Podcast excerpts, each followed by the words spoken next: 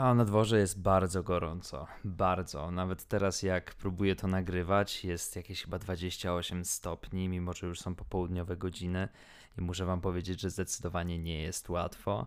Dlatego e, jeżeli będę sapał po drodze albo się pocił, no to musicie mi wybaczyć. Ale mam nadzieję, że to w żaden sposób nie będzie przeszkadzało dzisiejszemu odcinkowi Bitcoin Radio. Tym bardziej, że raczej emocje na rynku kryptowalut raczej takie wiecie, letnie są trochę, więc może przy tym się ochłodzimy. No cóż, zaraz zobaczymy. Zaczynamy przegląd wiadomości z tego tygodnia. Przede wszystkim istotne jest to, że e, cała kapitalizacja rynku w tym tygodniu się niespecjalnie zmieniła. Wiecie, zaczęliśmy z takim poziomem 260 miliardów dolarów, a zamknęliśmy na poziomie 259, więc no, jeżeli chodzi o totalną kapitalizację całego rynku, niewiele się zmieniło. Patrząc również na samego Bitcoina, który tutaj zdecydowanie dyktuje warunki na całym rynku, jego cena również nie jest jakaś taka bardzo bardzo inna. 9166 dolarów y, tydzień temu w niedzielę, no a dzisiaj 9062. Tak więc no, z perspektywy tego szerszego obrazu nie jest to jakaś bardzo duża różnica. Największy spadek, jaki mogliśmy zaobserwować, y, miał miejsce w czwartek. Spadliśmy wtedy z 9273 dolarów do 9046, y, więc no faktycznie tam spadek o 200 dolarów się gdzieś zadział, no i to inwestorzy mogli troszeczkę poczuć. Jeżeli spojrzymy natomiast na samo Ethereum, który jest cały czas dzielnie, dzielnie się trzyma jako druga kryptowaluta na rynku, no to tutaj sytuacja jest też dość taka podobna, bo wiecie, 227 dolarów tydzień temu, 225 teraz, po drodze również bez jakichś gigantycznych wybojów. Także wydaje mi się, że jesteśmy teraz w takim okresie, wiecie, wakacyjnym. Wszyscy inwestorzy i traderzy raczej prawdopodobnie gdzieś sobie wędkują albo powiedzmy grillują, jeżeli nie mogą wyjechać ze względu na lockdown Dlatego myślę, że możemy być teraz spokojni, bo przynajmniej byliśmy spokojni przez ostatni tydzień. Natomiast w zależności od tego, jak nami wstrząsnęły informacje z zeszłego tygodnia, no to teraz będziemy mogli się ustosunkować, czy, czy było emocjonująco, czy nie. No a myślę, że najważniejsze i najciekawsze są te informacje z naszego podwórka, więc zacznijmy od tej takiej najgorętszej. Na pewno wiem, że wszyscy na nią czekają i to jest informacja dotycząca tego, że Telewizja TVN e, w swoim materiale w superwizjerze oskarżyła e, BitBay oraz e, Sylwestra Suszka związanego z tą giełdą, giełdą od początku o właśnie o to, że to jest generalnie biznes bardzo szemrany, bardzo nieczysty, gdzie dzieją się bardzo mm, dziwne sytuacje związane gdzieś tam z łapówkarstwem, czy też może z praniem nawet pieniędzy. No i teraz pytanie, jak e, odpowiedział Sylwester Suszek na naszym e, portalu na bitcoin.pl możecie znaleźć e, wywiad, który został przeprowadzony na kanale Kryptoraport, gdzie Sylwester Suszek rozmawia z Patrykiem Kępińskim przez dwie godziny na temat tego, jak ten materiał wyglądał oraz jaki jest jego stosunek do tej całej sytuacji. No, ja, mój osobisty, moje osobiste podejście do tego jest bardzo sceptyczne, ponieważ musimy pamiętać o tym, że nawet jeżeli organizacje kryptowalutowe gdzieś tam starają się spełniać jakieś wymogi compliance, czy e, stosują politykę AML, czy, czy, czy chociażby KYC, no to nadal pamiętajmy o tym, że gdzieś na jakimś etapie był okres tej takiej bardzo dużej wolnej Amerykanki. I ciężko jest naprawdę określić, czy podczas tego okresu nie wydarzyło się coś, co mogło być chociaż w jakimś stopniu, powiedzmy, nieczystym zagraniem. I nie chodzi tutaj o Sylwestra Suszka, absolutnie nie chodzi o niego. Natomiast jest to coś takiego bardziej związanego chyba z ogółem branży. No, wydaje mi się, że jak zaczęły tutaj się przewijać bardzo duże pieniądze mm, i to na najróżniejszych platformach, również podczas samych ICO na przykład, no to oczywiście, że wiele osób pokusiło się o to, żeby bez żadnego zobowiązania wobec nikogo na przykład ukraść pieniądze pieniądze, tak jak to było w przypadku wielu ICO, które okazały się po prostu być skamami. Dlatego trzeba też zrozumieć, że mainstreamowe podejście medialne czy instytu instytucjonalne do, insty do tego, czym są kryptowaluty, jest jak najbardziej wątpliwe, ponieważ jest zbyt dużo przypadków w historii, które są, no powiedzmy, takie szare w najlepszym przypadku. Natomiast z perspektywy osoby, która się bardzo jara kryptowalutami, no to też nie możemy przyjmować takiej pozycji obronnej, mówiącej o tym, że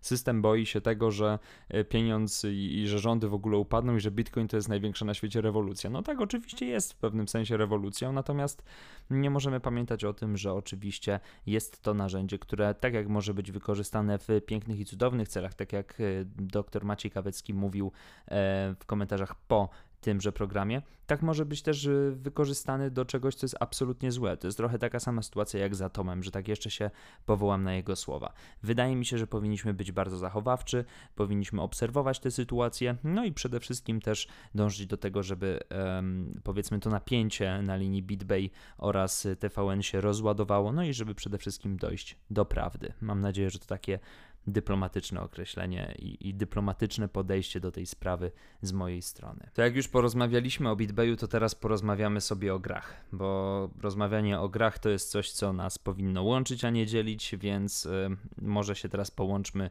kwestią gier. Startup wprowadza blockchaina do platformy Steam. O co chodzi? Będziemy mieli rzekomo lepszy Steam na blockchainie. E, startup nazywa się Pavilion Hub. Będzie to platforma, która będzie zasilana blockchainem, blockchainem Phantasma i będzie działał jako pewnego rodzaju frontend blockchainowy dla platformy Steam. Wiem, wiem, dużo razy powiedziałem blockchain to pewnie jeszcze się tutaj wydarzy. Jak to będzie działało? Gracze będą mogli połączyć swoje konta Steam z pobraną aplikacją i otworzyć całą istniejącą zawartość konta właśnie w tym hubie.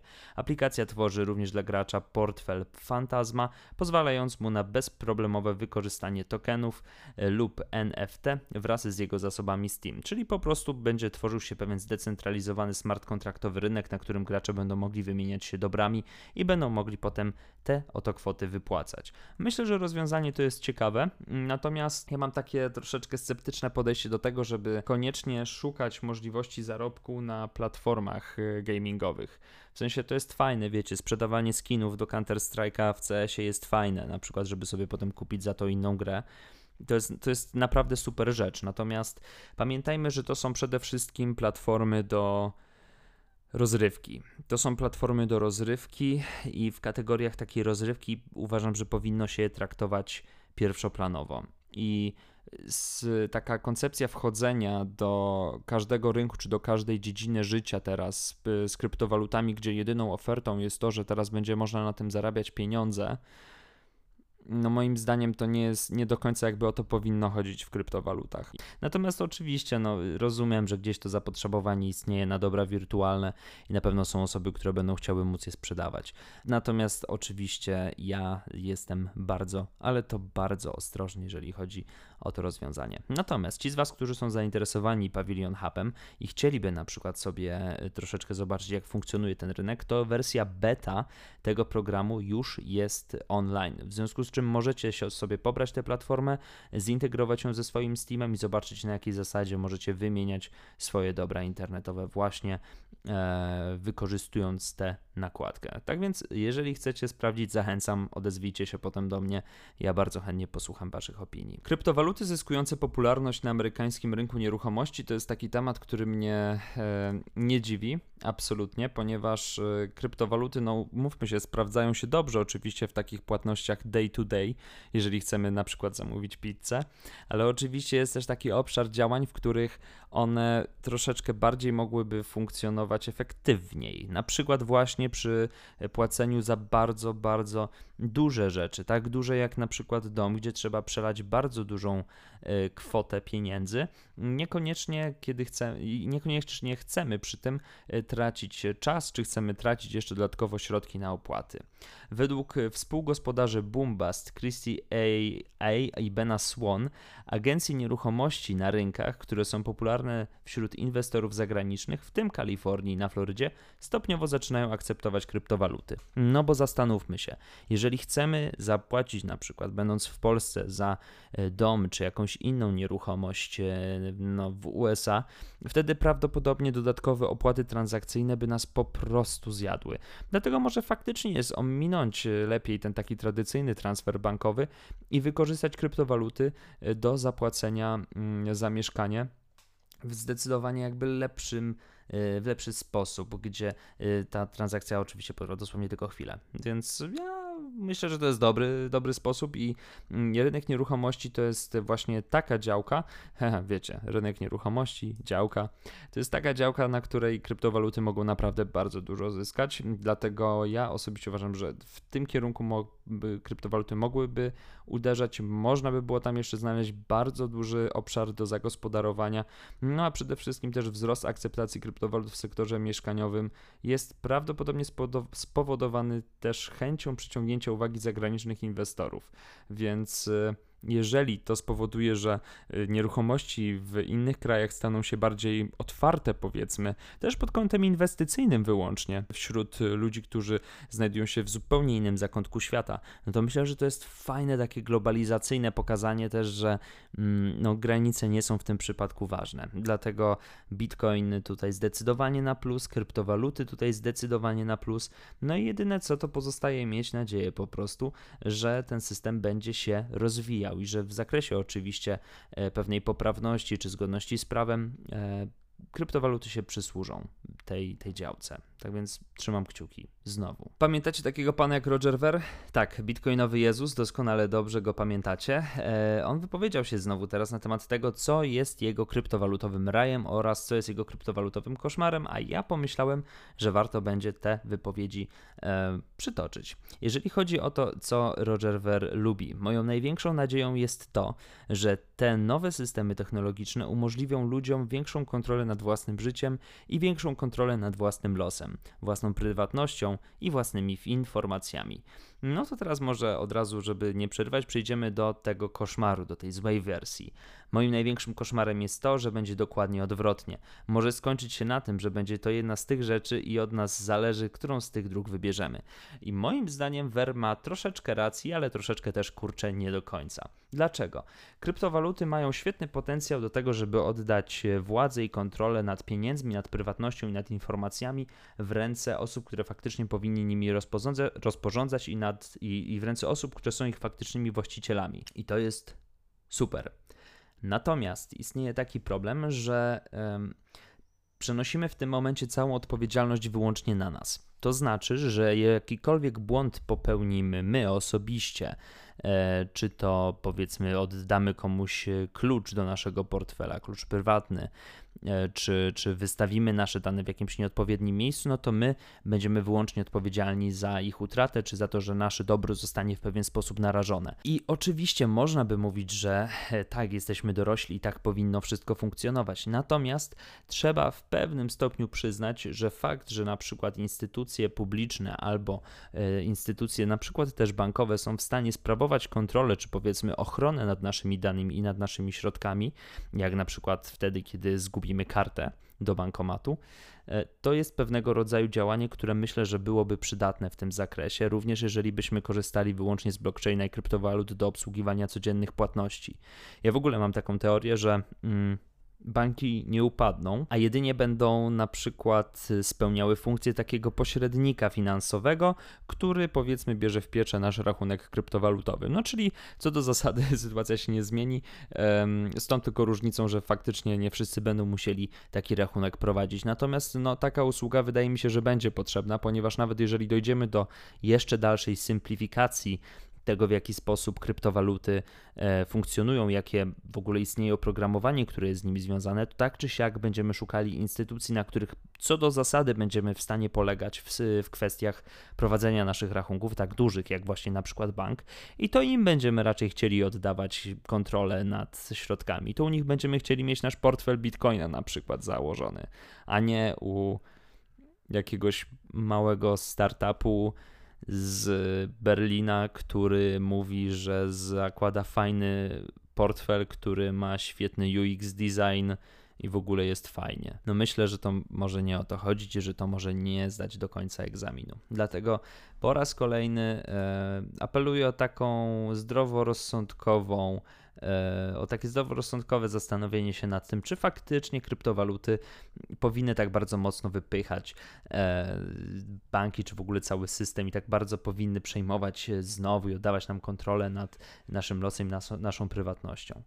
Natomiast jeżeli chodzi o tą koszmarną wersję, no to oczywiście Ver też ma rację. Jeżeli będziemy oddawać, jeżeli kryptowaluty ostatecznie będą służyły do tego, że będziemy tracić te wszystkie wartości, które są szlachetne, jeżeli zaprzedamy nasze wszystkie wartości innym instytucjom, czy w ogóle dojdzie do jeszcze większych podziałów ekonomicznych na świecie przez kryptowaluty, no to tak, to będziemy sami sobie winni. Trzeba pamiętać o tym, że wszystko, co możemy zrobić w tej kwestii, jest tak naprawdę w naszych rękach. W związku z tym, pytanie, czy chcemy się kierować tą kryptowalutową chciwością, czy jednak będziemy budować odpowiedzialny system, na którym będziemy mogli dojść do pewnych takich technologicznych ulepszeń tego, jak nasza cywilizacja funkcjonuje. Do przemyślenia. A jak już mówimy o portfelach, to chciałem zwrócić Waszą uwagę na fajną aplikację, która ostatnio trafiła w moje ręce i którą miałem okazję przetestować. Zapewne kojarzycie polski portal CoinPaprika. To taki polski agregat danych o kryptowalutach i w ogóle o całym rynku kryptowalut. E, Coin Paprika ostatnio wypuściło wersję swojej aplikacji Coins na Androida. E, jako szczęśliwy posiadacz tego systemu z chęcią ją przetestowałem i odkryłem, że jest to naprawdę bardzo fajne urządzenie, ponieważ nie tylko oferuje nam możliwość przechowywania swoich e, kryptowalut na portfelu, który jest wbudowany w tę aplikację, a uwierzcie mi, że portfeli możecie tam założyć naprawdę mnóstwo do najróżniejszych kryptowalut, to również taki rejestr, który jest prowadzony na CoinPaprice z rankingiem kapitalizacji oraz z wykresem poszczególnych kryptowalut jest też w tę wbudowany. E, żeby tego było mało jeszcze, to możemy też kliknąć na przykład taką zakładkę jak Today i przeglądać wszystkie najważniejsze informacje ze świata kryptowalut, a także jeżeli przejdziemy w inną zakładkę i na przykład wybierzemy konkretny projekt, który nas interesuje, jak załóżmy Ethereum, co robię w tym momencie przy Was, będziemy mogli również śledzić media społecznościowe, które są poświęcone tym właśnie projektom. Dzięki temu jesteśmy w stanie na bieżąco obserwować to, co dzieje się w naszych ulubionych kryptowalutowych firmach, no i oczywiście śledzić to, czy będziemy w stanie na przykład zyskać na jakimś konkretnym projekcie. Tak więc, jeżeli jesteście zainteresowani albo szukacie ciekawej aplikacji właśnie z tego świata, myślę, że Coins jest fajną alternatywą. Jest teraz dostępny w języku polskim, więc zdecydowanie nie powinniście czekać. Jeżeli szukacie fajnych alternatyw, to co jest też bardzo takie interesujące, to to, że e, możecie również z poziomu waszego, waszego portfela kupić kryptowaluty tutaj. Tak, e, jest to fajne i szybkie rozwiązanie. E, można tego dokonać poprzez zapłatę kartą bądź blikiem.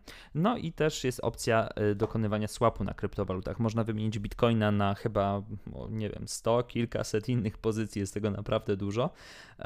Więc dla osób, które szukają rozwiązania, które jest przede wszystkim wygodne i łatwe do obsługi i takiej aplikacji, gdzie można zrobić wszystko w jednym miejscu, bardzo Wam polecam Coins. E, sprawdźcie.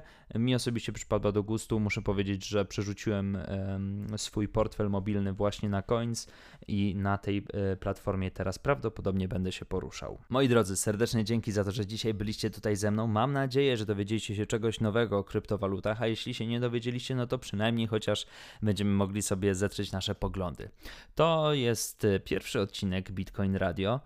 Mam nadzieję, że nie ostatni i że usłyszymy się już niedługo. Tak więc pamiętajcie o tym, żeby trzymać się ciepło, no to nie będzie raczej trudne i też przede wszystkim dbać o swoje bezpieczeństwo w świecie kryptowalut. Do usłyszenia i cześć.